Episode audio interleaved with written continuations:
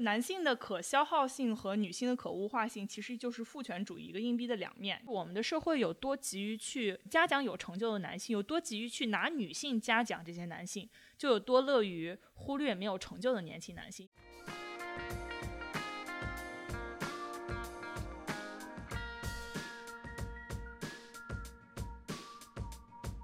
欢迎大家收听本期《小声喧哗》。小声喧哗是一档四个当代女性讨论欧美流行文化及其背后复杂的社会现象的播客。如果你喜欢我们的节目，可以考虑使用文艺复兴赞助模式，直接给我们去 Patreon 或者爱发电打钱。链接我们会放在节目的文案中。我是主播伊娜，和我在一起的还有主播雕雕。大家好，我是雕雕。今天我们邀请到了两位老朋友小钱老师和李尔克，和我们一起来讨论最新的一部小丑电影。大家好，我是小钱，我是一个经济学博士生。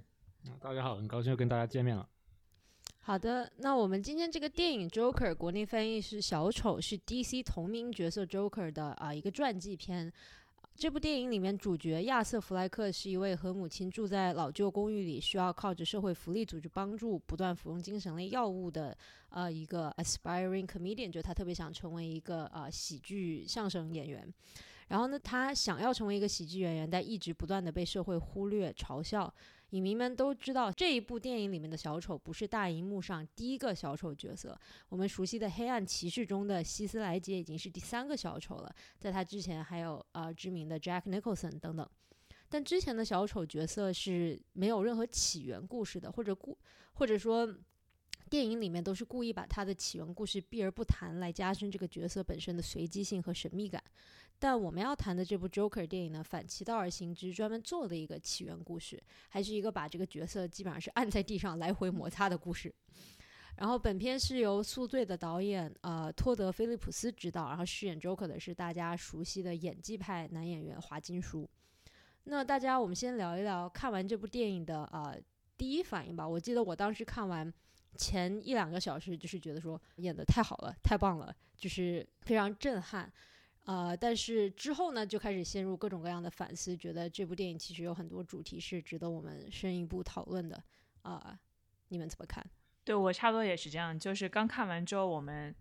下地铁都是放着那个小丑下楼梯的那个背景音乐那样下去的。这个小丑再加上上一小丑，它有一些恒定的议题，但是嗯，电影本身就。只破不立吧。从电影角度来说，这是 OK 的。但是我觉得我们作为播客，其实有责任去把这些问题就是拆解一下，更多的甚至是讨论说，我们作为一个社会，一般都是怎么思考、怎么解决这些问题的。我在直观感觉上，我是十分欣赏这部电影的。那么，首先给我带来的一个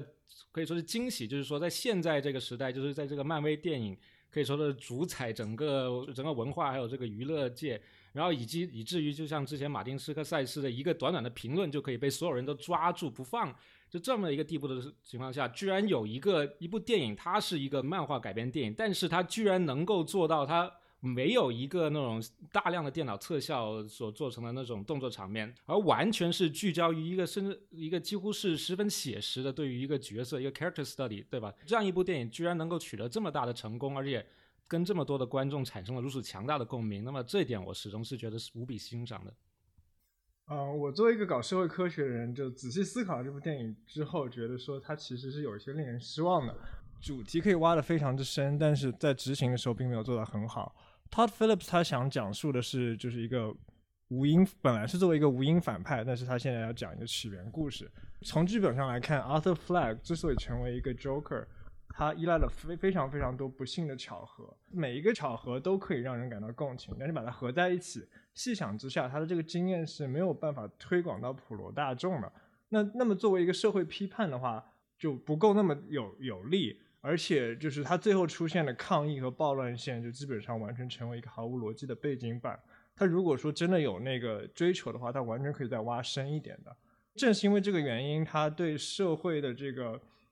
背景的分析实在太过粗浅，导致说他留下了很多的空间，让各种不要不同的人把自己的这个偏见和意识形态都投射到这个故事上去啊，并以支持自己的观点。所以也正是因为如此，我觉得就这部电影最后的这个评价非常非常的极端，就完全是看个人的这个思呃意识形态和思维方式怎么样来来影响他们评价这个电影的方式。对，就是《Joker》这个电影，它作为一个。Comic book movie 是非常特别的，但是如果你把它放到各种电影的大分类里面去看，它其实是一个挺常见的一个电影门类，尤其是就刚刚提到 Martin Scorsese 老马老马爷爷老马子马马爷爷马爷爷，我每每一个新起来都在说，就像在说马克思，就是马老爷子。呃，他的很多电影其实基本上就是这个分类吧，就是他去探说这个社会现在呃有这么一个让你很同情的，大多数情况呢是一个男性，更大多数情况是一个意大利裔的男性，然后然后他把他放在这儿，然后让社会去揍他，然后在他被揍的过程中闪现出一些人性的光辉，然后同时折射出一些社会的黑暗面。对，其实 Joker 当时这部片一开始的时候啊、老马爷爷还是说要作为制片人的，然后后来这件事情就不了了之了。然后呢，电影上映之后，他也并没有发表任何评论。啊，其实很多人当时说他是大概是看了一下剧本吧，还是怎样，然后就稍微了解了一下这个导演想要拍的故事，然后呢就觉得说，嗯，这个不太行，不能把我的名字跟这样一部电影挂上钩，所以呢就拒绝了这个制片的。嗯，这样一个参与，然后其实这部电影在风格上是像啊、呃调调刚才说的，是跟老马的《Taxi Driver》啊，或者是《King of Comedy》喜剧之王和出租车司机其实是非常像的。但其实吧，你要是仔细一想，它只是在各种的摄影语言上非常像，比如说呃，亚瑟·弗莱克他。有自己这么有一本就是笔记本，然后呢，特别喜欢在笔记本上写下一些自己觉得非常好笑的呃笑话呀、梗啊，就是烂梗啊，然后呢，是或者是开始画一些各种奇奇怪怪的符号什么这些，然后镜头会特别的去 zoom in 去对焦他这个笔记本，他是等于说在表层上学习了呃老马的这些电影，但其实并没有让观众看到一些人物的复杂性，或者像调调刚才说的人性的光辉。但这个电影其实它出来之后，很多正面的评价的，就像刚刚说，你可以把它当做一个电影去判断，同时你也可以把它当做一个动漫世界的电影去判断。那么它作为一个 comic book movie，其实漫画迷相对而言对它还是挺满意的，主要是大家之前被 Jared Leto 那个霸道总裁式的 狂拽酷炫屌炸天的绿毛 Joker 受到了严重打击，绿毛金牙，绿毛金牙，一身塔兔。我想跳进来就是就是维护一下 Jared Leto，因为这件事情是这样的，他在演完他的那个呃 Dallas Buyers Club 的那个那个得奥斯卡奖的那个非常出色的表演之后，他看了《自杀小分队》的那个剧本，然后参与了表演，演完之后他接受采访说，这个是我至今职业生涯最满意的一次表演，就是他自己的自我评估是非常高的。但最后不知道是什么原因，可能是因为评级或者说是商业的考量，把他的戏份都剪完了，所以最后大家看到是一个非常非常就是霸道总裁，呃不知道非常肤浅，非常肤浅、非常表象的这么一个一个角色，但是很多人都怀疑说，就其实他做了很多工作，然后可能会是一个跟之前都不一样、非常有趣的 depiction，但是我们都没有看到。他哭晕在街头。对他哭晕，对对，莱托少爷哭晕在街头。莱托少爷不容易，但是就是这个 Joker 作为一个作品，你考虑到他最后的剪辑，最后出来这个呈现的效果，反正我在电影，我我当时出来就哭晕在街头了，好吗？我说这是什么玩意儿？对，但是就是我们在说之前的这个 Joker，就是呃 Heath Ledger 的黑暗骑士的 Joker 和现在这个 Joker，其实我觉得他们最有趣的点都是在探讨当时的社会和现在的社会最危险的一个议题，就是你作为一个个人，在什么时候可以宣布自己不再遵守社会道德，不再遵守社会法律，同时社会还觉得，我觉得你做的好像还挺有道理的，就是什么时候背离道德、背离法律是能够被认同的，有道德上的正当性的。因为旧的 Joker 其实是一个就相当于给社会出题的这么一个人吧，因为他能够找到人的道德选择和自利本能对立的一些切口，创造这么一个情况，让人难以做出符合道德选择的决定。这个回到就两千年左右美国的社会的这种 zeitgeist，因为任何一个当时关注新闻的人都在面对一个大型难题，因为当时美国冲去攻打基地组织了嘛，这本来是一个对的事情，但为什么带来这么多错的结果？就每天你打开新闻，面对这么多的悲剧，这么多的难题，是让传统道德面临一个濒临失效、不断的被社会怀疑的一个状态。就是在这样的一个时代，这种深陷道德困局的时代，创作出的 Joker 就是这么一个挑战道德、给道德出难题的人。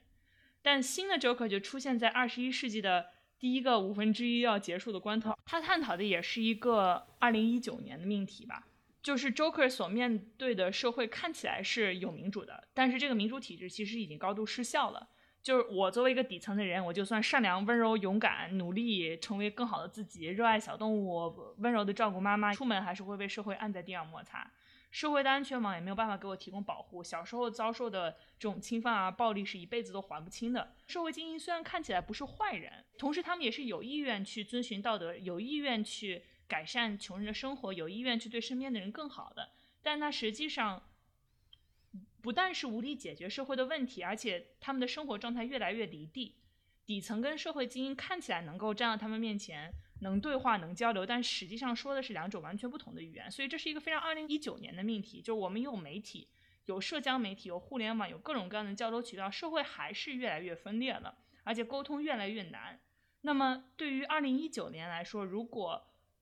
遵循这个政治道德系统，不但不会给你正面的反馈，反而会让你生活越来越糟，那你该怎么办？所以就是归根结底，这个问题是非常危险的。而且这个故事讲出来是非常危险，它讲出了我们像这样的一个社会，画出了走向犯罪、走向分崩离析的一条路。刚才就是说到这个 Joker 这个角色，他在不同的时代被赋予了不同的意义。那么这一点其实是非常准确的，因为很多人可能不知道的一点是，Joker 其实这个漫画书出版史，具体而言，在这个蝙蝠侠的这个漫画书出版史上是一个非常非常早的角色，对吧？就是蝙蝠侠最早是在那个 Detective Comics，就是二十七期，大概是二十七期这个样子，然后第一个被创造出来的角色。那么，然后之后，因为这个蝙蝠侠这个角色的这个 popularity，就是他大家都很喜欢看他的故事，然后当时的那编辑部就专门把蝙蝠侠的故事集结起来，然后就开始出命名为就是名字本身就是蝙蝠侠的这样子一个代一个刊本。那么 Joker 就是在第一期蝙蝠侠第一期就是 Batman Number One 里面就已经出现了的一个 villain，就是一个坏人的这个角色，所以说。这 Joker 的历史可以基本上是跟蝙蝠侠的历史几乎上是同等长的。那么还有一点就是说，Joker 的这个角色，他的历史上其实经过了很多的变化。比如说，在一开始就是 Batman Number One 里面，Joker 他就是已经是一个其实是一个邪恶的，然后是丧心病狂的一个杀手、连环杀人犯这样的形象，对吧？他一开始出现，他第一次做的案件就是说，他要谋杀高谭市的三位最重要的这个市民，对吧？包括法官、市长这样子。而且他用的方式，在当时来说是一种十分的、十分给让人觉得可怕的方式，是吧？他给他们打入一种毒药，然后这个毒药发作之后，那个死者是带着一种非常诡异的笑容这样子死去的。从这一点上来说，这个在刚被创造出来的时候就已经高度具有了他后面所具有的那种疯狂的特性。那么，可是随着这个漫画书市场的那种改变，就是在四五十年代之后，对吧？漫画书想要发展那种更年轻一点的，类似儿童、青少年儿童这样子的读者。那么他很显然不可能把这样的一个角色，然后作为他的一个重心，对吧？那么所以 Joker 可以说在大概是六十年代以后，他是面临着一种身份的危机。然后当时的这个 DC 的编辑部的做法是把把它处理成一个类似真正的小丑那样子的一个就是 prankster，就是不停的就是搞恶作剧、开玩笑，类似这样子一个角色。那么实际上在那一批就 Baby Boomers 的那个观众，他们观众中比较熟悉的 Joker，就是电视剧里面那个 Joker 的形象，也正是这样的一个 prankster 的这样一个形象。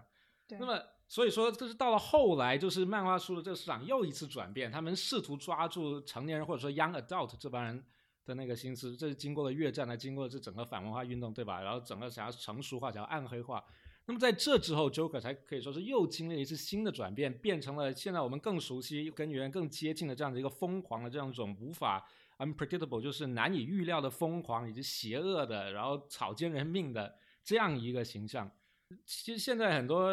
人啊说起 Joker，他们首先想到的就是 Heath Ledger 在那个 Dark Knight 里面的那个 Joker 形象，就觉得啊就是混乱的根源啊，就是无可预测的。其实这不完全是这个样子的，Joker 它的历史上其实是有不同的变化的。就起源故事来说吧，有一本漫画书，一个单行本的漫画书，Killing Joke，对对对，Killing Joke，Alan Moore 写的，然后它是基本上是有奠基性质，在它里面，它其实的 Killing Joke 里面的 Joker 跟二零一九年的 Joker 电影的那个 Joker 的起源就有点很像，对吧？他是一个失败的这个 comedian，就是喜剧演员，然后他的老婆还怀孕了，然后不得已，对吧？走上了一个犯罪道路，但是结果在这个犯罪的过程中，对吧？然后蝙蝠侠就出来 do his own thing，对吧？蝙蝠侠就出来拯救世界，然后不小心就把 Joker 推到了一个化学池里面，对吧？然后从此 Joker 的整个外貌，然后还有那个个性，然后都大变了。整个蝙蝠侠的世界里面，漫画书的作者其实一直在避免给 Joker 一个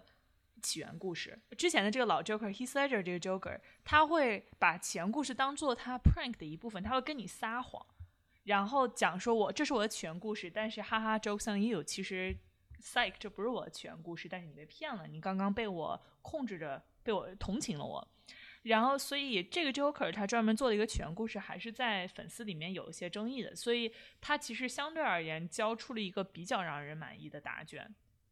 大家刚才说的很对，就是《Dark Knight》里面的那 Joker 是说过无数个版本的，他脸上那个沙猫是怎么来的，对吧？然后就所以就让人明白，他其实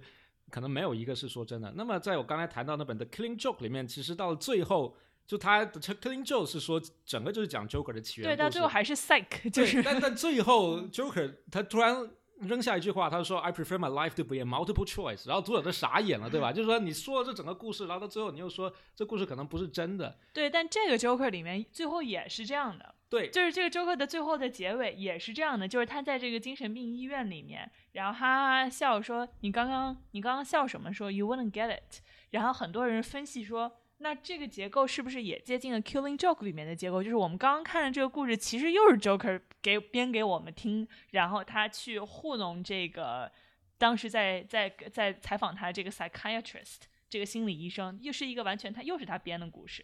Joker 它代表的是对一种上层的精英、一种秩序、对于权力还有金钱的一种反抗，对吧？至少在这个电影中，它有这个象征，处理的好不好，我们后面可以再讨论。那么在就是在这样一个底层对上层反抗的过程之中，然后蝙蝠侠可以说在这样一个反体制的过程中被创造出来了。其实我们回顾一下蝙蝠侠他干的什么？他干的是一个打击罪犯的故事。可是如果我们说的不好听一点，什么是罪犯呢？如果我们看统计数据的话，我们可能会。说哦，其实罪犯大部分都是穷人，或者说他不是这个，肯定不是社会顶层，不是掌握了金钱，不是掌握了权力的那部分的人，或者说他们确实是罪犯，但是他们没有受到惩罚，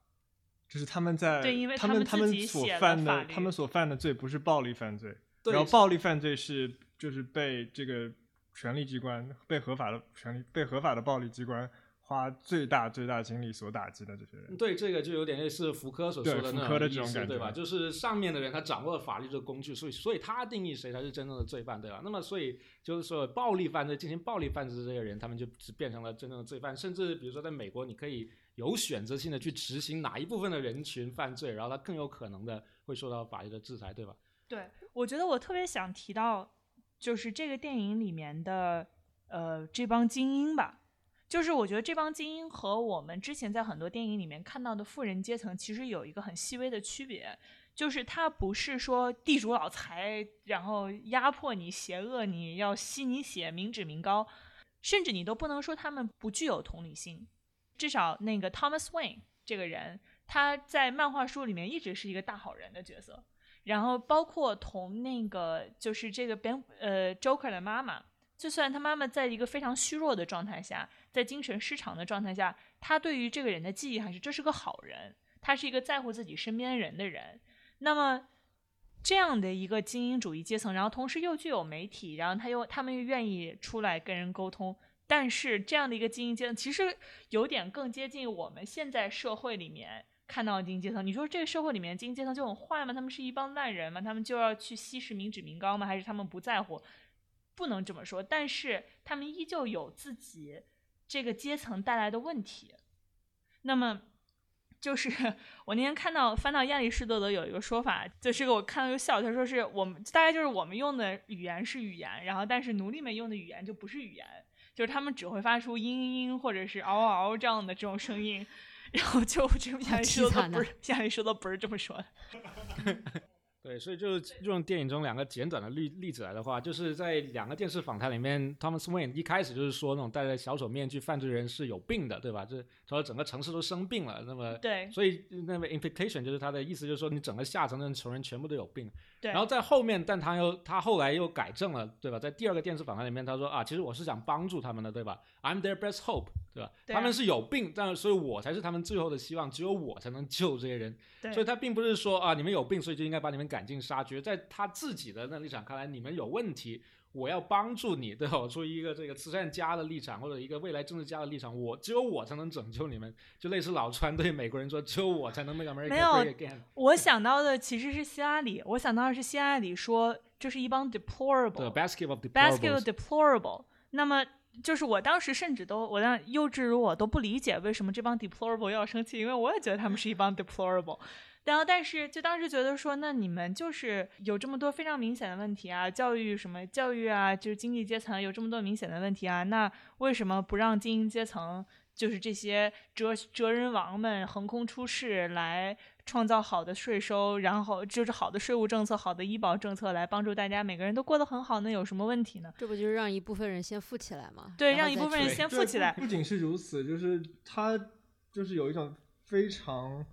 大家长主义的，就是说我知道的比你多，我对你的生活知道的比你多，我对最好的选择知道也比你多。就我当时想到的那个例子是那个纽约前市长 Michael Bloomberg，我至少觉得他自己觉得自己是一个善人，然后想尽办法捐钱也好，然后做政策的这个推进也好，想要帮助穷人。那最最明显的一个例子就是他想要在纽约市推那个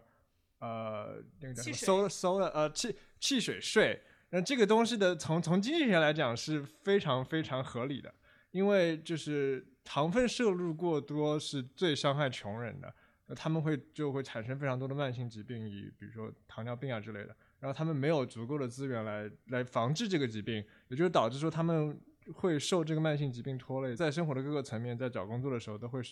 都会陷入一个困境，而且无法从中逃脱。那么最简单的办法办法就是说，哦，这里有一个负的外部性，然后如果你自己没有控没有办法控制，那就让我来帮你解决这个问题。我怎么来解决这个问题呢？就我改变你的激励，我让那个汽水变得更贵一点。那么你作为穷人，你买不起了，你就少喝一点。那这个从从公共卫生和从健康的角度来说，确实是没有问题的。但你仔细去想一想的话，你就会知道说，从神经科学的角度来讲，作为一个穷人，他每天要面对那么多那么多小的计划，要想说我这些钱从哪里花，那他确实非常非常需要这个糖分来给他一个激励，使得他就可以就 keep the day going，就能够持续的在非常困顿的这日常生活当中做他该做的事情。那这一点，Michael Bloomberg 作为富人是完全无法理解的。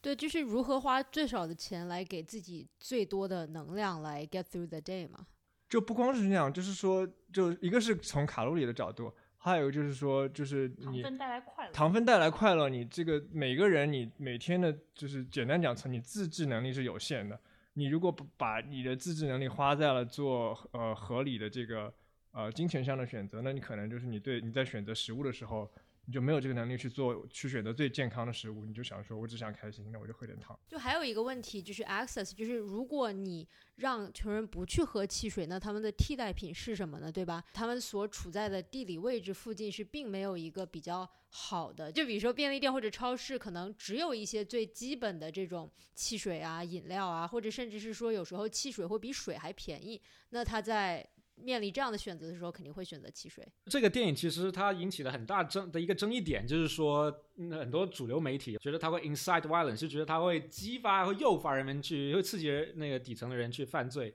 在这种指控里面，就其中有一个方面，就是像就是刚才调调还有秦老师他们也说的，就是对这个电影的一个不满，就觉得他对这个社会议题、对这个社会深层结构问题的那展那种展示太浅了，对吧？基本上就像个纸板，像个背景板一样。在他们的视角看来呢，就是因为一方面你对这个人们为什么不满背后的原因展现的可能不够深刻，但是另外一方面，在这个电影本身最后，对吧？Joker Al Al Alfred Fleck 这个角色，他是最后最终是通过一系列的暴力行为解决问题，对吧？那么可能就是对于这一种的这两个地方，就他的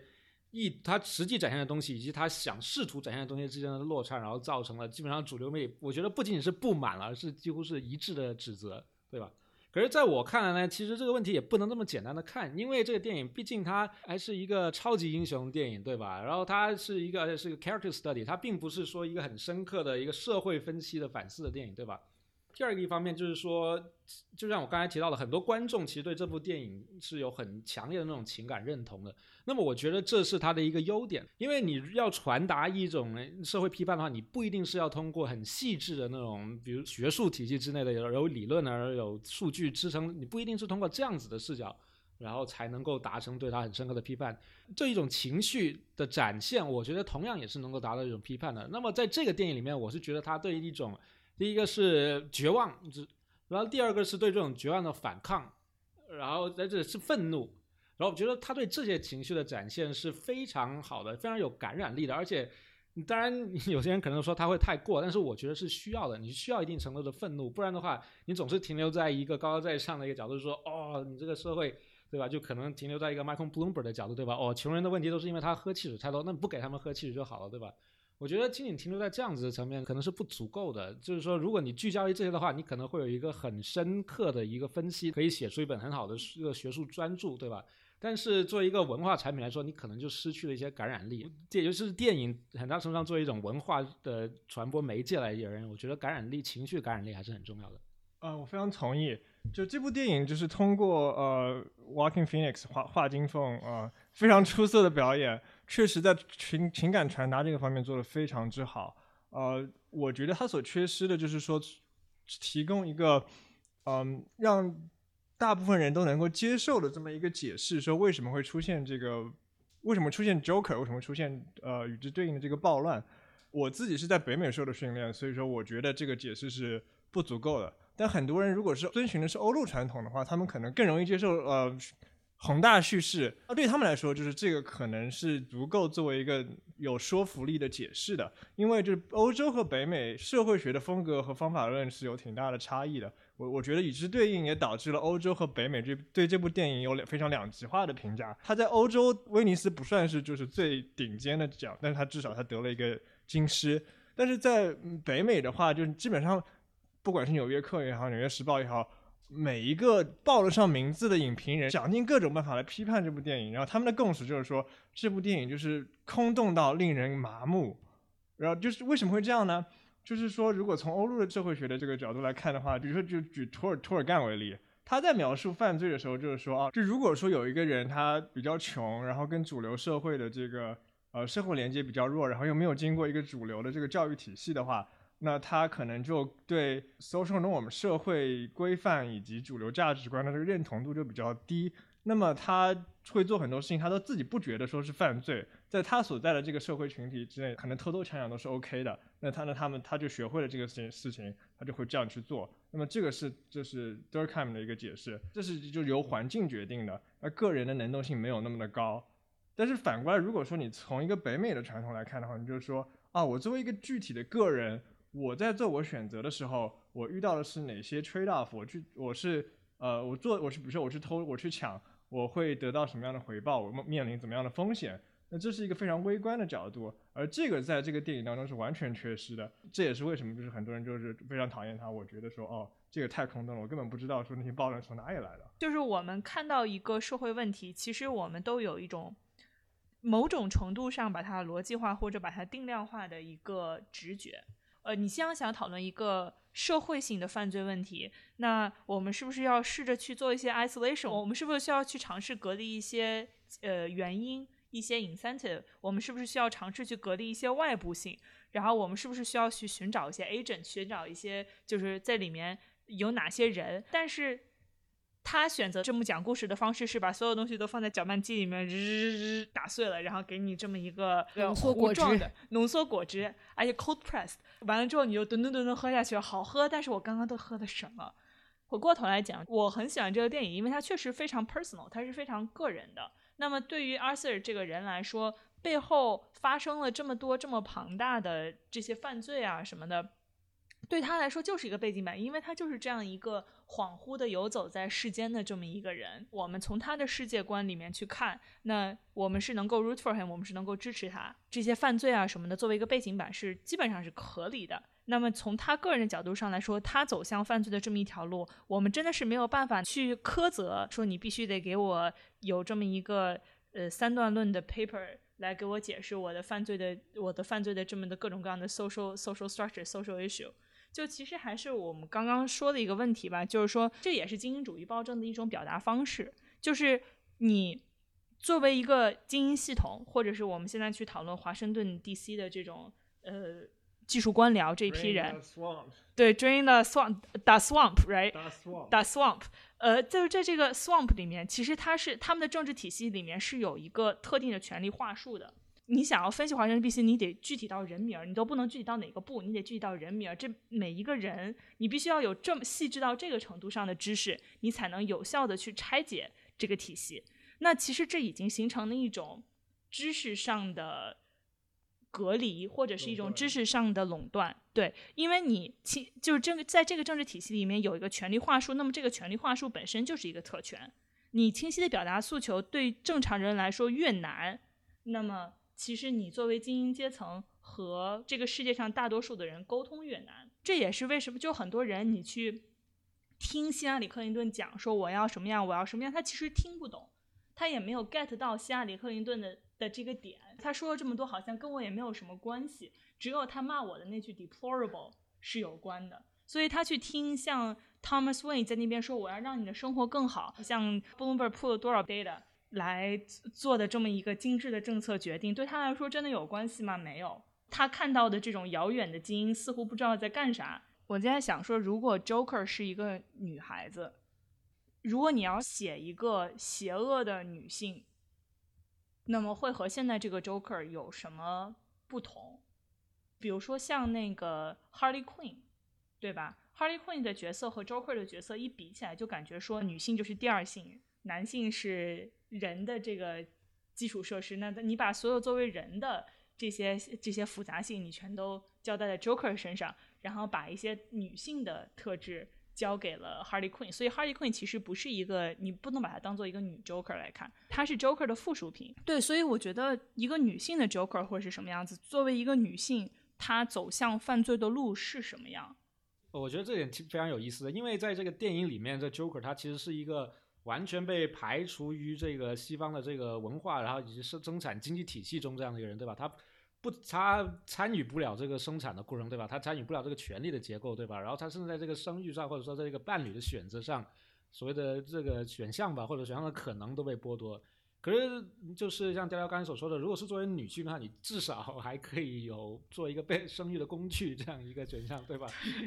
就是听起来是一个就是不错的选 像不错好像不错，好像不错，就这样说当然很残酷，可是就是说，第一，呃，比较难想象一个女性在完全的各方面她都被排除出整一个生产的这个以及经济的这个可能之外，对吧？因为她是一个可以被压榨的一个但。刚里尔克提到说，就是这个女性有多大的可能性完全被排除在社会之外，就从什么社会经济关系，然后就是呃浪漫关系的层面上，完全都跟社会没有没有呃没有机会发生沟通。这个群体是确实是客观存在的，只不过说他们的声音真的非常的微弱，我们听不到。我们所以所以说你在想的时候也不不不是特别容易想到，呃，说有这样一个形象。而与之相反，就是那些得不到关注的男性，尤其是年轻的白人男性，他们在互联网当中是有非常非常强的声音的。他们自己组织了这么一个一个互联网上的群体，叫做呃 Insol。就是我们倒退一下，这一电影刚刚出来的时候，然后他在 Insol 的这个群体里面非常的火，这个也导致了很多 mainstream media 主流媒体更不喜欢这部电影。然后，所以我们其实，在一开始做这部节目是在想说，那我们一定要从 inso 这个角度讲一下。inso 就是什么呢？就是说非自愿独身，就非自愿没有性生活的这么的一个群体嘛。嗯，就其实呢，inso 这个词，刚刚雕雕提到的是 involuntary celibate 的简写，它最初其实是由一个呃加拿大的性少数女性所发明的。她就是说，她因为她害羞，然后她又其实是不是特别确定自己喜欢男的还是女的，最后发现自己喜欢的是女性，就因为各种各样的原因，他跟他所喜欢的那个群体群体是没有办法建立呃亲密的连接。他确实就是一个被忽略的这么一个形象。然后他有一天突发奇想说：“呃，我相信我不是一个人，我要建立一个情感组织，把跟我有共同困境的人呃聚集在一起，我们可以相互鼓励，然后就希望能够去污名化，呃，然后相互帮助，说我们能够呃想办法摆脱这个困境，然后建立人跟人之间的这个关系。那他最初是说，哦，我们是一个弱势群体，相互帮助的这样一个状况。然后就当然也提出了说，呃弱势群体、那些不美的、精神身体有疾病的少数族裔，然后以及各种各样原因，就是社会经济呃的地位相对比较低的这些人，他们有没有被爱，然后有没有呃跟别人发生性连接的权利？这是就是说就是在在政治哲学上还是一个很有意思的问题。那个组织大概是在九十年代建立起来的，然后过了大概二十年的样子，这个整一个名字就被呃互联网上完全与之怎么讲，就与之这个时候这个污名化，我觉得是完全正当的，因为因为这些人就确实是非常的 toxic，知识有毒。到了现在这个语境，呃，insult 这个词就指代的范围就更窄了，就是很多主流媒体，比如说 BBC。在翻译成中文的时候，就不是说这个是非自愿单身，而是说这个是非自愿处男，他有一个呃非常明确的性别指称。那么为什么会这样呢？就是因为说呃网上确实有这么样一帮人，他们在呃几个特定的呃网络论坛上面组织起来了，而他们之所以能组织起来的唯一原因，就是说他们的共同点就是没有办法让呃女性跟他们发生性关系。然后就他们对此感到非常的不满，他们觉得自己固有的权利被剥夺了，呃，然后就要对此找原因嘛，就说为什么我们会呃落入这样一个处境，然后跟之前的这个最初的这个呃情感支持组织不同，他们不是说或者说他们可能已经尝试过从自身找原因了，但是就是没有办法脱离这个困境，所以说呃出于各种各样的原因，他们就自己制造出了一套。政治哲学，这里其当当中的很多人是白人的年轻男性，他们就觉得说，因为就是自由派所推崇的这些什么多元文化主义之好也好，因为有各种各样的移民进来抢了我们的资源也好，最后就压抑了我作为一个白人男性的男性气质，然后我作为一个男性应有的女性性资源被别人抢走了。那他们这里的核心价值就是说，他不把女性当做人，而是把他们客客体化。作为一个本来可以掠夺、可以压榨的资源，我一直觉得说 insol 这个群体，虽然他们有很多的问题吧，就比如说他们呃非常直白的就把女性当做一个应有的资源，把拥有性生活当做一种天赋特权，那么而且剥夺他们性生活的对象是女性，是女性具有主体性，应该是能够给他们，但是并没有给。至少我自己个人一直觉得说，在女性主义的这个。话语体系下，男性权利一直是一个真实的议题。我在想，说我十六岁的时候，可能每天担心被别人看见，就我担心我自己第二性征发育被人看见，我会感到害羞。但是一个男孩子，可能他十六岁的时候，更多的是会感受到自己被社会看不到的那种感觉。就是我们的社会有多急于去嘉奖有成就的男性，有多急于去拿女性嘉奖这些男性，就有多乐于忽略没有成就的年轻男性。因为所有一个词叫做男性可消耗性嘛。就如果你是一个普通的年轻男性，你有自己的情感需求、各方面的需求，但是你没有社会要求的这种金钱、身份、女人，那你的形象是红警里面的一个面容模糊的一个小兵，或者是军人方阵里面一条腿。男性的可消耗性和女性的可物化性，其实就是父权主义一个硬币的两面。你唯一的区别是说，这个制度告诉你，男人你好好努力，你得成功，你才能是一个男人。你应该努力，你没有成功呢，你不是一个男人，你活该，你不配，你不配批评体制。那你作为一个女性的话，你站在那边美就好了。所以很多男性会觉得说，我似乎这个体制给了他一个 way out。那如果我现在去拼命这个体制，是不是就意味着我的男性气质不行？是不是意味就是我失败才不可以去批评体制？那么我们提到 insol 的时候，其实他们除了呃物化女性之外，还有一个我觉得呃非常显著的特点，就是说他们其实按按照呃成就或者说按照呃。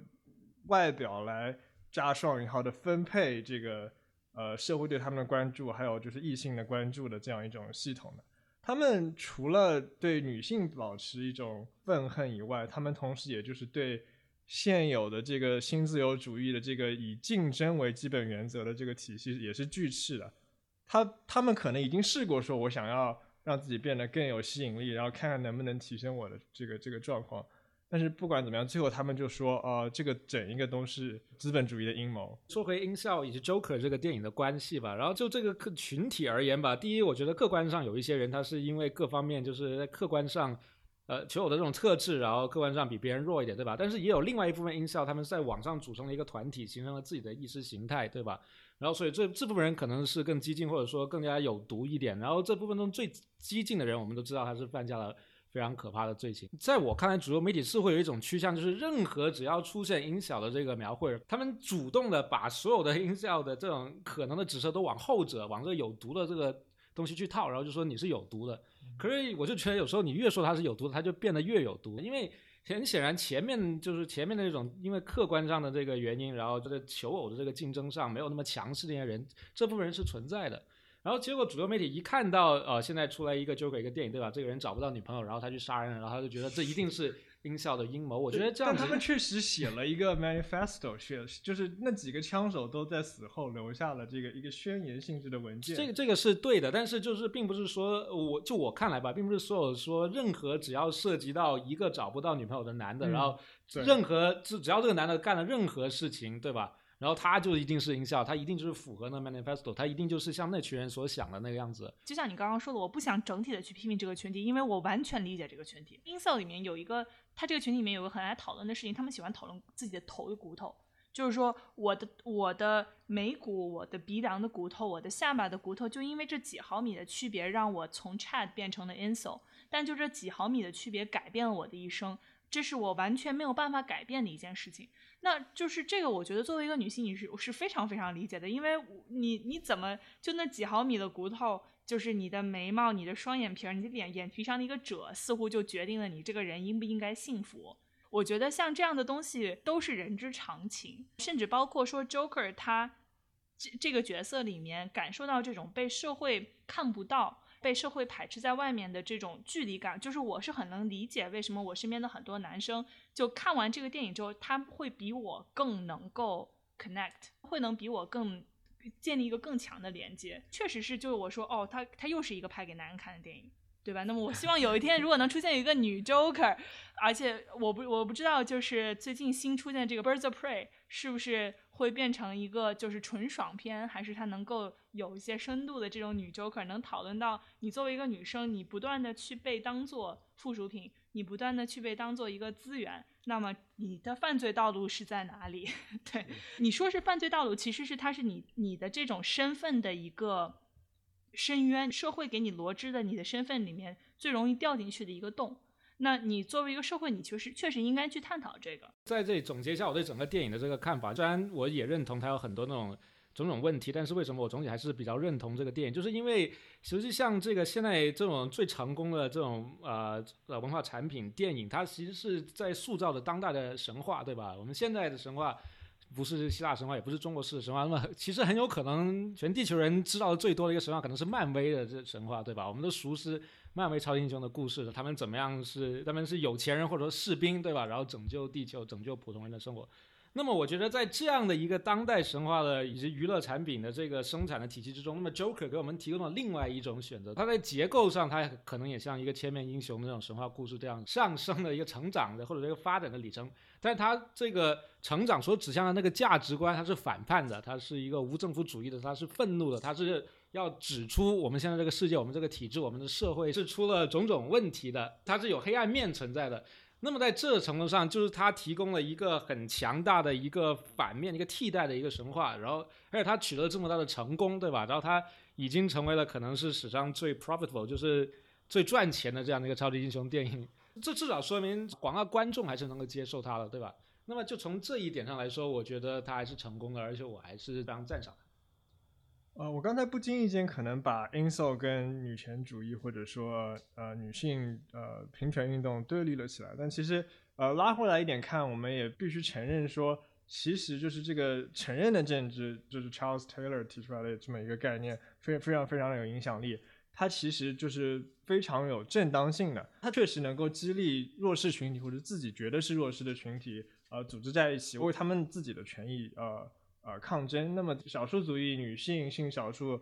他们在进行这个呃进步主义政治运动的时候，呃，这个概念是非常重要的组织的一个原则。那么，同时呢，它也是呃跟最近兴起的压迫排外性的意识形态密密切相关。像白人至上主义和我们刚刚提到的这个 insult 的运动，他们也觉得自己说，呃，我作为一个呃打引号的弱势群体受到了压迫，我需要你来承认我。只不过说他们对这个世界的认知，以及说他们为什么会成成为这个，为什么会落到这个地步的归因的认知，可能有一些问题，所以说导致说他们最后提出来的解决方案也有一些偏差。那么这个东西我们就是说没有办法放在一个呃文化多元体系的这样一个框架下来讨论，因为我们最终还是说，就是你遇到的问题是确实存在的，那但是具体怎么样解决？可能你所提出来的这个方式不是最好的解决方案，甚至可能会适得其反。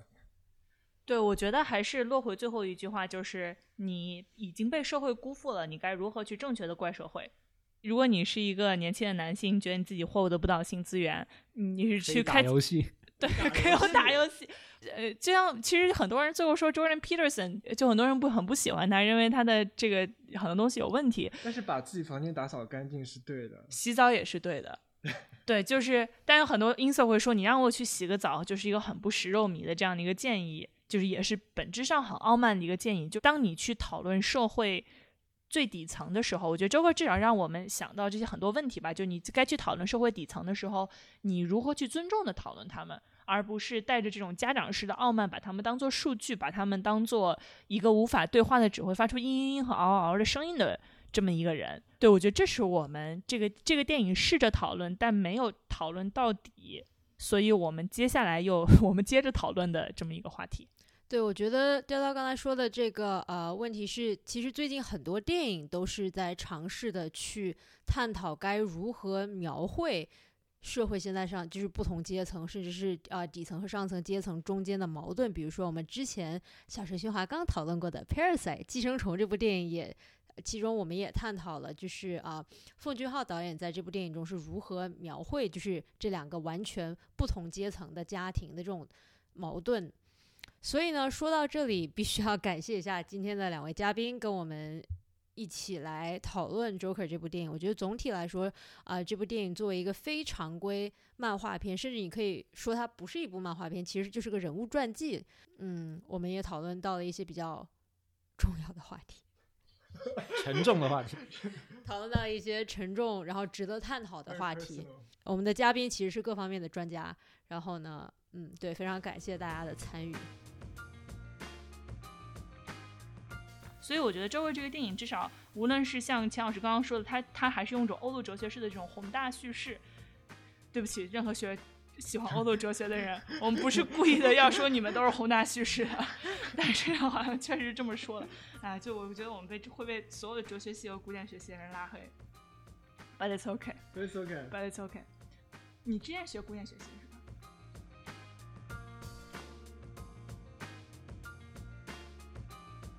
好的，那么啊，本期小人说话节目就到此结束啊！希望大家在各大平台上找到我们，感谢收听。然后是也希望喜欢我们的节目的话，可以考虑使用文艺复兴赞助模式，直接给我们去 Patreon 或者是爱发电打钱。这个链接我们到时候会放到节目的文案中。好的，谢谢大家。